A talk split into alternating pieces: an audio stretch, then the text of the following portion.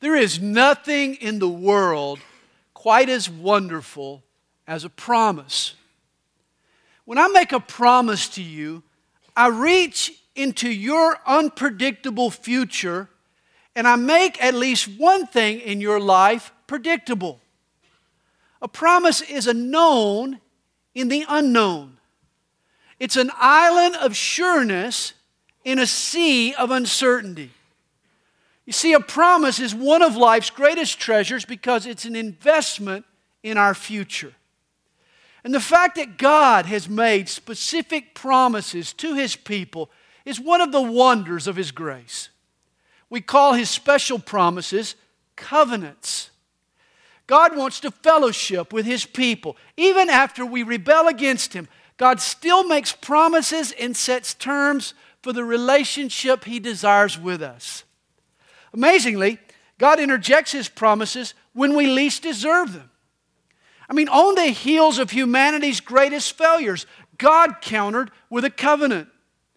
When the first man lost paradise, after a perverted world was cleansed with water, when God broke up the rebel party at the Tower of Babel, even when God's own people, Israel, failed to enter the promised land, Every time it seemed we were determined to snuff out the light on our own future, God stepped in and relit a candle. He struck a new deal. He instituted a new covenant that revived our hope and our dream for a better life. You see, the Bible is the story of how God keeps reaching into a future that we keep trying to make bleak.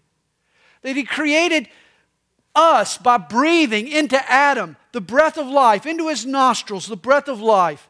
And even though we sin against him, God is recreating in us something better than before by breathing his promises into our future. You see, the Bible is all about the covenant promises that God makes with mankind.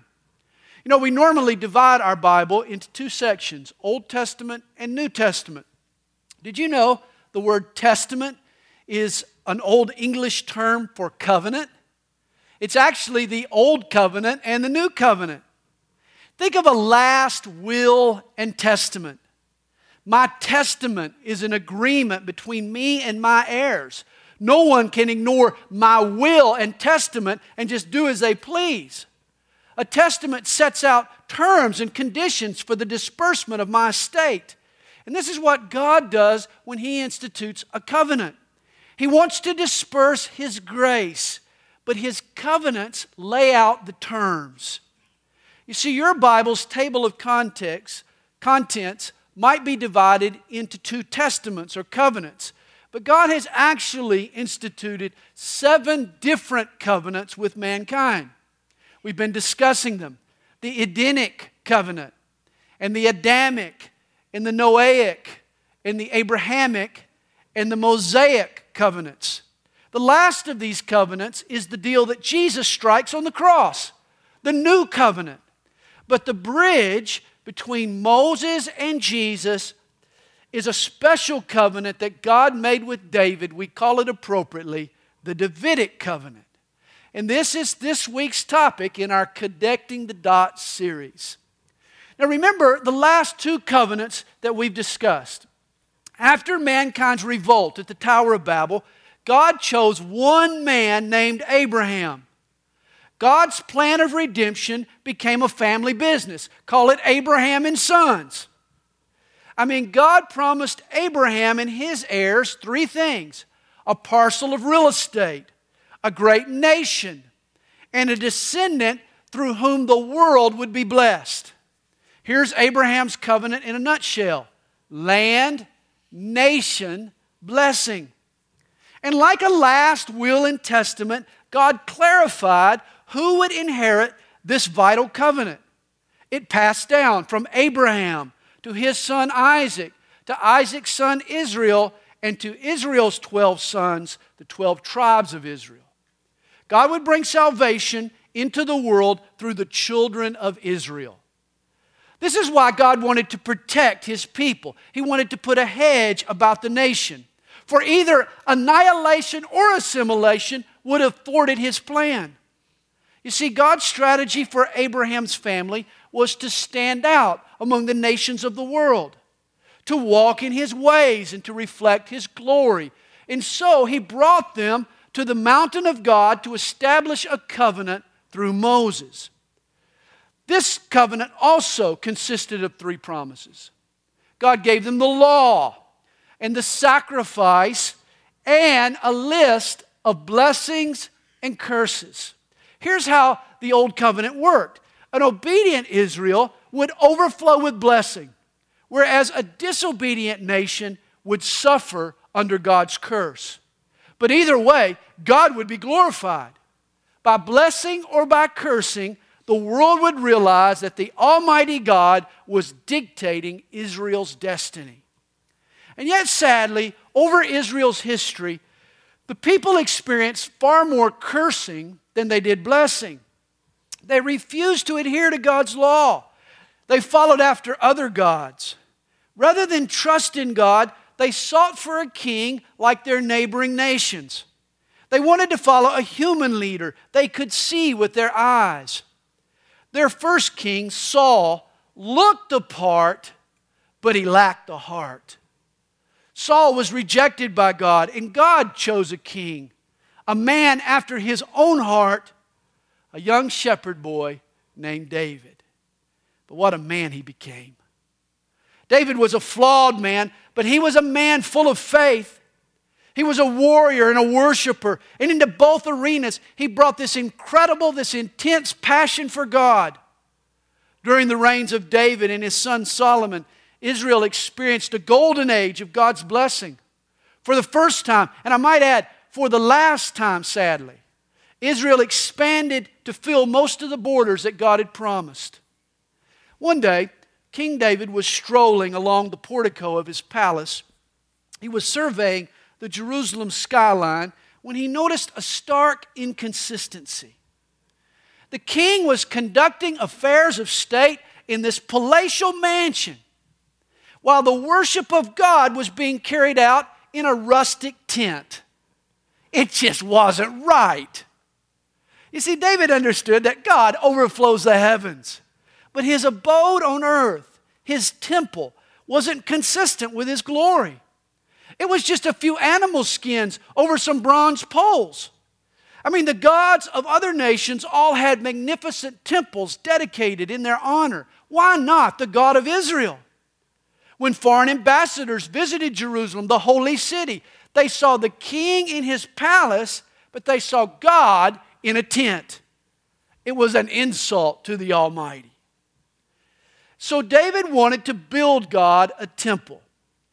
But when he asked for permission, God refused.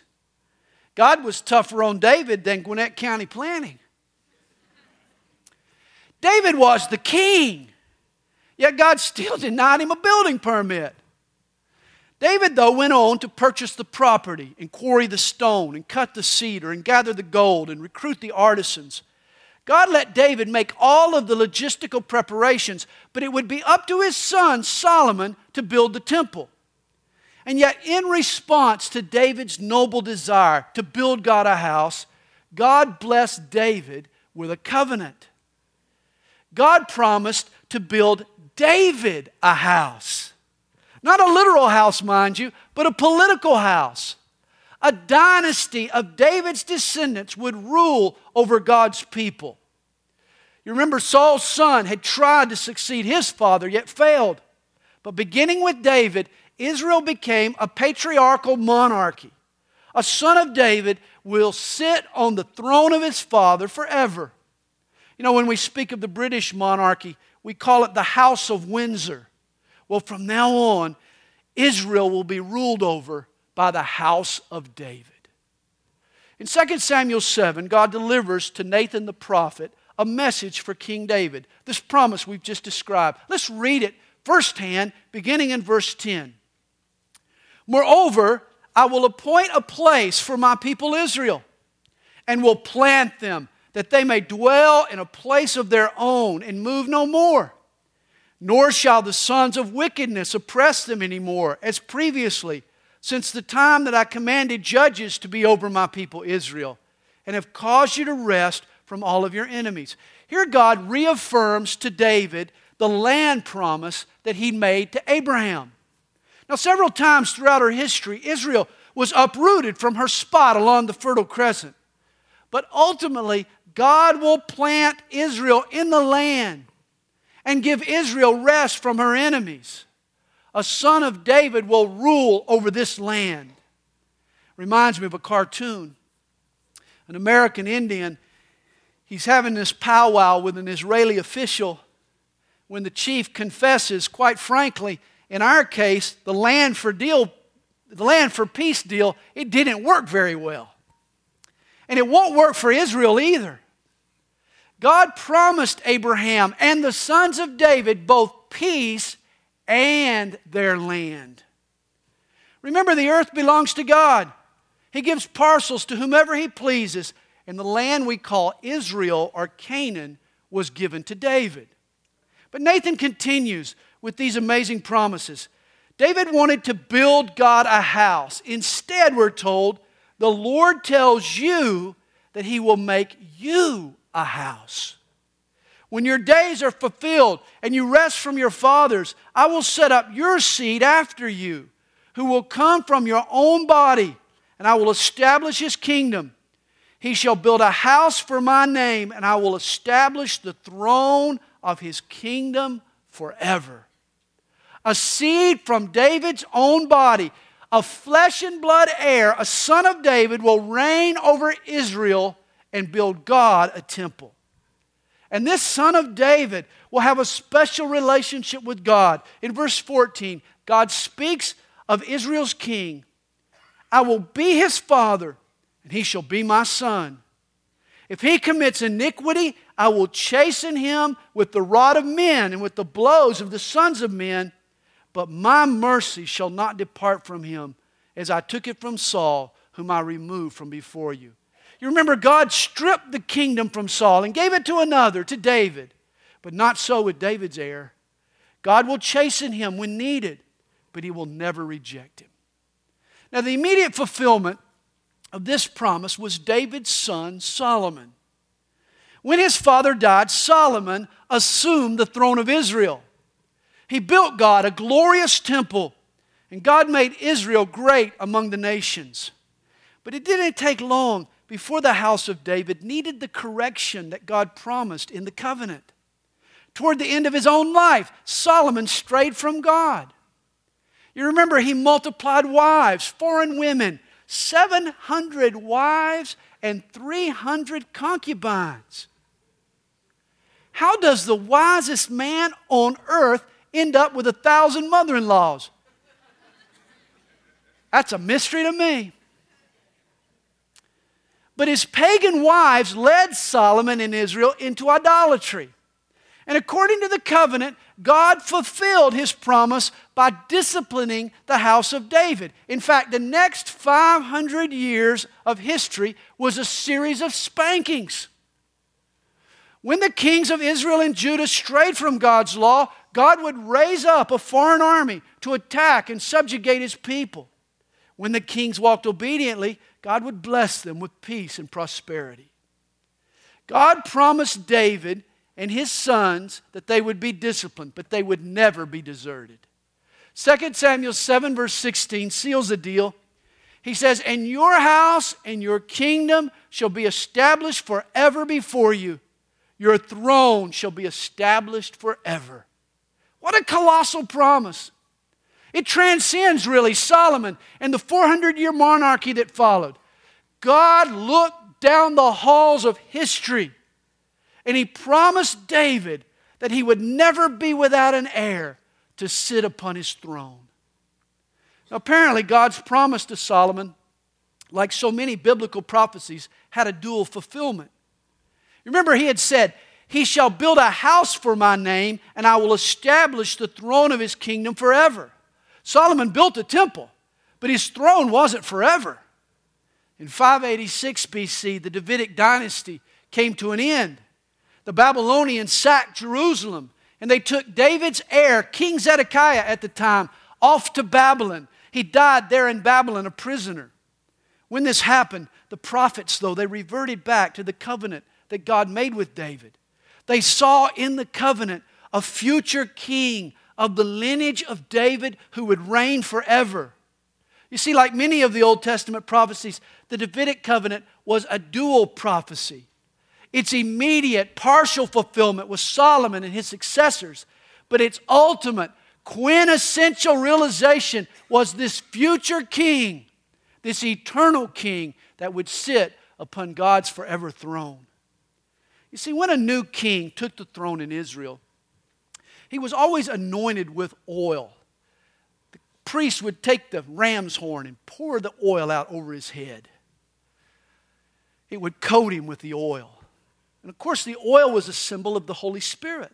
The king would need God's Spirit to rule wisely. Thus, all Israeli kings were called, in a sense, the anointed one. But in light of the Davidic covenant, this term took on a special meaning. The Hebrew word Messiah, or its Greek equivalent, Christos or Christ, they both mean anointed one. And they became titles for the eternal king who would sit on David's forever throne the Messiah or the Christ. These terms answered the Davidic covenant. The implication here is astonishing when you think about it. Since Messiah, God's ultimate eternal king, is David's heir and sits on David's throne, and since David's throne is the throne of Israel, that means that Israel will one day rule the world. Imagine a tiny little country like Israel destined to be a world governing empire. I mean, this is just like God, though, when you think about it. God always chooses the foolish things of the world to shame the wise. He always chooses the weak things of the world to confound the mighty. And so he chose Israel. You know, if God were concerned with earthly criteria, Messiah would be a U.S. president, or the leader of the European Union, or the ultimate Chinese premier. But no, God picks a besieged nation a sl- with a slim population. He chooses them for world domination. Messiah will sit on David's throne and reign from Israel. Now, God recognized the irony of his choices, and that's why he went to great effort to track his promises through the various covenants that we've been studying. You see, as far back as the Garden of Eden, God promised a seed would be born that would become a Savior. Genesis 3, verse 15, we've talked about this. The proto evangelium, or the first gospel, Genesis 3, verse 15 the seed of the woman would crush the serpent's head. Eve would bear a son who would destroy the authority of Satan. But you see, Eve was the mother of all living. Eve sired many sons, so God had to narrow down the lineage of the Savior to a man named Abraham. In Genesis 22, verse 18, God promised Abraham a special seed. He said, In your seed, all the nations of the earth will be blessed. But I mean, 12 tribes came from Abraham. So who was the seed who would become the Savior? Well, God further narrowed the choices to one of the tribes of Abraham. He chose Judah to be the royal line. Father Israel said of his son, The scepter shall not depart from Judah, nor a lawgiver from between his feet until Shiloh comes, and to him shall be the obedience of the people the Savior or Shiloh would come through the lineage of Judah. But the tribe of Judah had many families. That's why Isaiah 11, verse 1 predicts there shall come forth a rod from the stem of Jesse, and a branch shall grow out of his roots, and the Spirit of the Lord shall rest upon him. Or literally, he'll be the anointed one. Messiah will come from Jesse's family. He'll be the branch or the stem off Jesse's limb on Abraham's family tree. But Jesse, he had eight sons. His youngest son wasn't even present when Samuel came to select a new king for Israel. They had to fetch the kid out of the fields. But this humble sheep herder was the man that God chose to shepherd his people Israel. This was the man who would become the great king. Jesse's stem was a boy named David. And it was from his loins, his own body, that a forever king would rise to rule God's forever kingdom. You see, all along, God was connecting the dots. From Eve to Abraham to Isaac to Jacob to Judah to Jesse to David. God didn't want us to miss Messiah. God was sending a seed, his son, into the world to redeem us from our sin and to reign over us in his love. And God went out of his way to point us to him. We don't have to canvass the globe to find Messiah. God's GPS picks out the land, Israel. That's where you'll find him. We don't have to comb through the genealogies of the human race. God earmarks the family of Abraham and the sons of David. He even traces David's lineage down to a single person. This is why the whole Old Testament, all 39 books of it, from Genesis to Malachi, it all comes together in one verse. The gospel begins, Matthew chapter 1, verse 1, with these words The book of the genealogy of Jesus Christ, the son of David, the son of Abraham. Whoops, there it is. The theme, the theme runs the length of your Bible and culminates right there in Jesus Christ. He is the promised son of David. He is the son of Abraham. God raised up prophet after prophet so we wouldn't miss him. He gives weight to Revelation 19, verse 10. For the testimony of Jesus is indeed the spirit of prophecy. This is why both Gospels of Matt, the Matt, Gospel of Matthew and Luke, they begin with Jesus' genealogy. Matthew traces Jesus' roots back to David through his son Solomon and proves Jesus to be the legal heir of the Davidic covenant. Luke follows the bloodline from David's son Nathan to Jesus' mom Mary to prove that Jesus was a genetic heir of David. He possessed both a legal claim and a natural right to sit on David's throne to rule both Israel and all the earth. You know, it's interesting. The ancient Jews, they stored their genealogies in the temple. And when it burned in 70 AD, their records went up in smoke. That God allowed the destruction of the genealogies was proof that Messiah had already come. For if he came afterwards, he could have never proved his genealogy. He could have never proved his pedigree without those records. You see, Jesus was the ultimate heir of the promises God made to David. Like Solomon, God chastised Jesus, but he never rejected him. On the cross, Jesus was judged and punished, not for his own sins, but for ours. Even today, like Solomon, the son of David, is building a temple a temple for God. That temple is you and I. We're living stones in the church of Jesus Christ. You know, it's interesting. When Mary birthed Jesus, it had been 580 years since a son of David had sat on the throne of Israel. How exciting it must have been for her to hear the angel's words, the words he spoke to her in Luke chapter 1 Behold, you will conceive in your womb and bring forth a son, and shall call his name Jesus. He will be great and will be called the Son of the Highest, and the Lord God will give him the throne of his father David. And he will reign over the house of Jacob forever, and of his kingdom there will be no end. Jesus is the eternal king promised in the Davidic covenant. You see, the Old Testament was full of prophecies that not only traced Messiah's lineage, but colored in what we could expect from his life and his work and his ministry. Of the tree of Abraham, of the sons of David, there was only one person who fit all of the prophecies spoken of concerning Messiah, and that was Jesus. Take the prophet Isaiah, for example. Isaiah wrote his prophecy around 700 BC. That's about the time Rome was founded. That's 70 years before the Greeks held the first Olympic Games. And that was seven centuries before the angel Gabriel made his visit to a young woman named Mary with the promise of a son. Isaiah, he stood up for God in a terrible time. One of David's successors, Manasseh, was king over God's people in the days of Isaiah. Manasseh was so evil, he single handedly provoked the Babylonian spanking of the Davidic dynasty.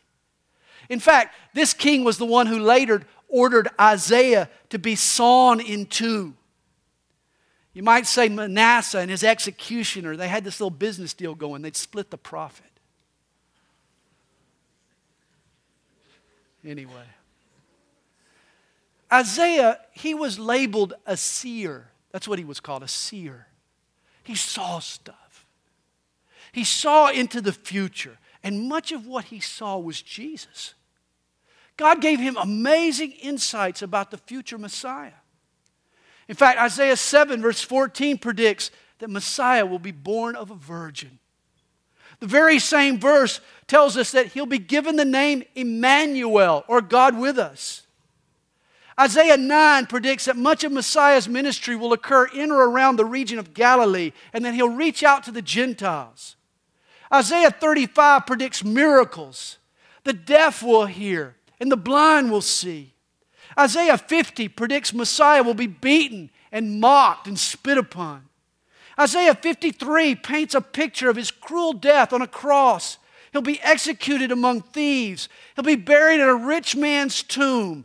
Eventually, he'll rise from the dead. Isaiah charts Messiah's life from birth to resurrection. And that's just Isaiah.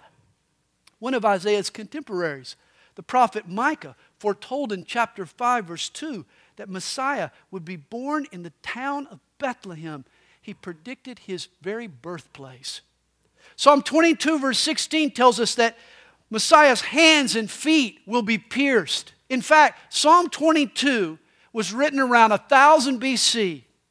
It depicts Christ on the cross in vivid detail 500 years before the Persians had even invented crucifixion as a mode of execution.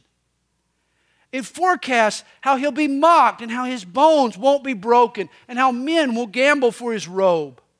Psalm 16 predicts the resurrection, that God will not leave Messiah in the grave to, to see corruption, but he will be raised up to new life. Psalm 41, verse 9 tells us that in advance that Jesus will be betrayed by a friend. Zechariah 9, verse 9 predicts that his journey into Jerusalem will be on the back of a donkey. Daniel chapter 9 is one of the most amazing messianic prophecies in all the Bible. Daniel's a Jew, he's living in Babylon. Yet God shows him Israel's future. Israel will return to the land Jerusalem will be restored and rebuilt, and the Son of David, the Messiah, will fulfill all of God's promises to Israel. And Daniel sees the timeline. He says, from the command to rebuild Jerusalem to the coming of Messiah the Prince, there will be 69 weeks or 483 years. History tells us that the Persian Emperor Artaxerxes, he gave the decree to rebuild Jerusalem on March the 14th, 445 BC. Now, if you mark off 483 years, or exactly 173,880 days, you arrive at the date April the 6th, 32 AD. That was the very day Jesus made his triumphant entry into the city of Jerusalem. Messiah presented himself to the nation. In Daniel 9, God pinpoints the exact day Messiah appears to Israel over 550 years before it happens. Daniel 9, verse 26, goes on to say that shortly thereafter, Messiah will be cut off, but not for himself. The phrase implies a violent death. He'll be executed, but not for his own crimes. He'll be put to death for someone else's sin. Obviously, Daniel 9 speaks of the crucifixion of Jesus the chapter is one of the most fascinating in all the scripture. It puts Messiah on the clock. But, but that was only one of many prophecies. In fact, there are over 300 Old Testament prophecies that predict details of Messiah's ministry. I mean, when you think of the probabilities of one man just accidentally fulfilling all 300 of these prophecies, I mean, you realize the certainty of his identity. There, there's a classic book, it's by Peter Stoner. the former head of the math and astronomy department of the Pasadena City College, Peter Stoner, he wrote a book entitled Science Speaks. And in his book, Stoner, a mathematician, calculates the probability of a single man fulfilling just eight, just eight now, of the 300 Old Testament prophecies that concern Jesus. And the probability that he reached was 1 in 10 to the 17th power. That's the number one in front, followed by 17 zeros. It's a big number. Now, keep in mind, the probability of you dying in a fire is 1 in 40,000. That's a 4 followed by four zeros. The odds of you getting struck by a baseball at the Braves game is 1 in 300,000. That's 3 trailed by 5 zeros. And the possibility of you getting hit by a lightning bolt is 1 in 2 million. That's a 2 followed by 6 zeros. And yet, the probability of Jesus accidentally fulfilling just 8 of those 300 Old Testament prophecies randomly is 1 in 10 followed by 17 zeros.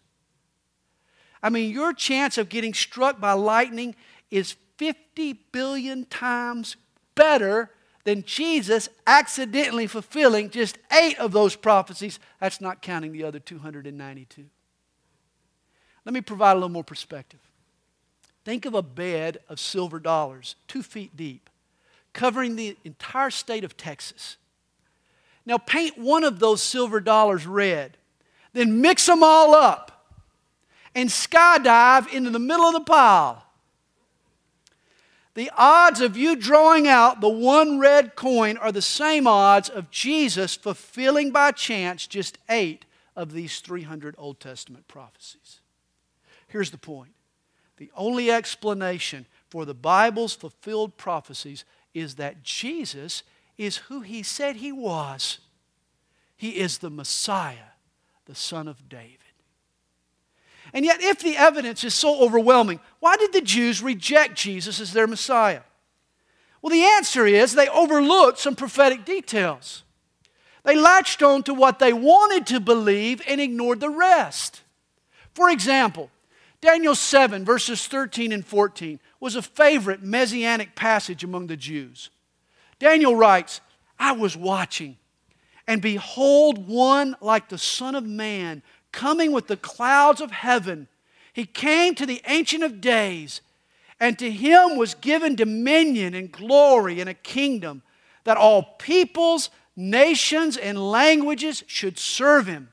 His dominion is an everlasting dominion which shall not pass away, and his kingdom the one which shall not be destroyed.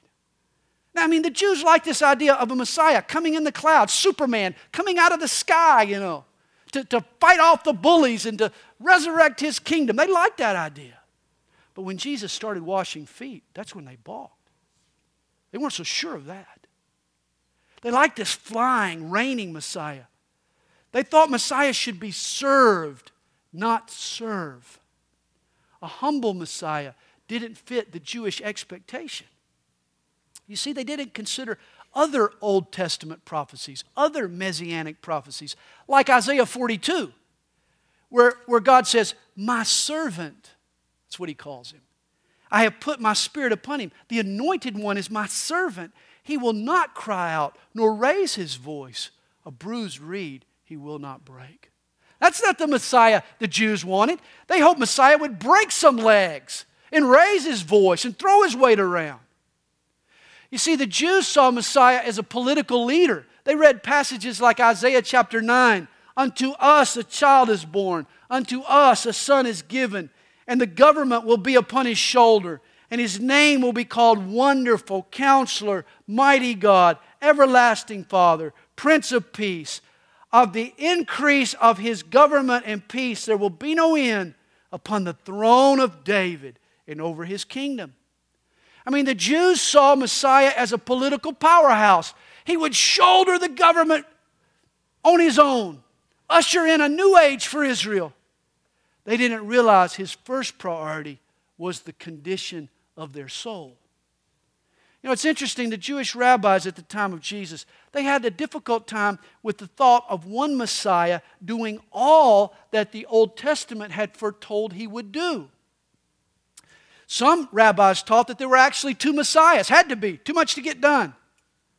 Messiah ben Joseph, or the son of Joseph, was the servant of the people, whereas Messiah ben David, the son of David, was the mighty ruler who would defeat all his enemies. Other rabbis taught that the messianic prophecies were conditional on the Jews' reaction. If they were faithful, yes, Messiah would come to earth riding on the clouds. But if they weren't, he would come mocking them on the back of a donkey. They didn't see how there was room for both scenarios. The prophet Zechariah predicted that Jesus would come riding on a donkey. That was fulfilled on Palm Sunday when he entered the city of Jerusalem. But Daniel 7 foresees the Messiah riding on the clouds. And Jesus will fulfill that promise too. Remember at his trial before Caiaphas? Jesus was ordered, Tell us if you are the Christ, the Son of God. And Jesus replied, It is as you said.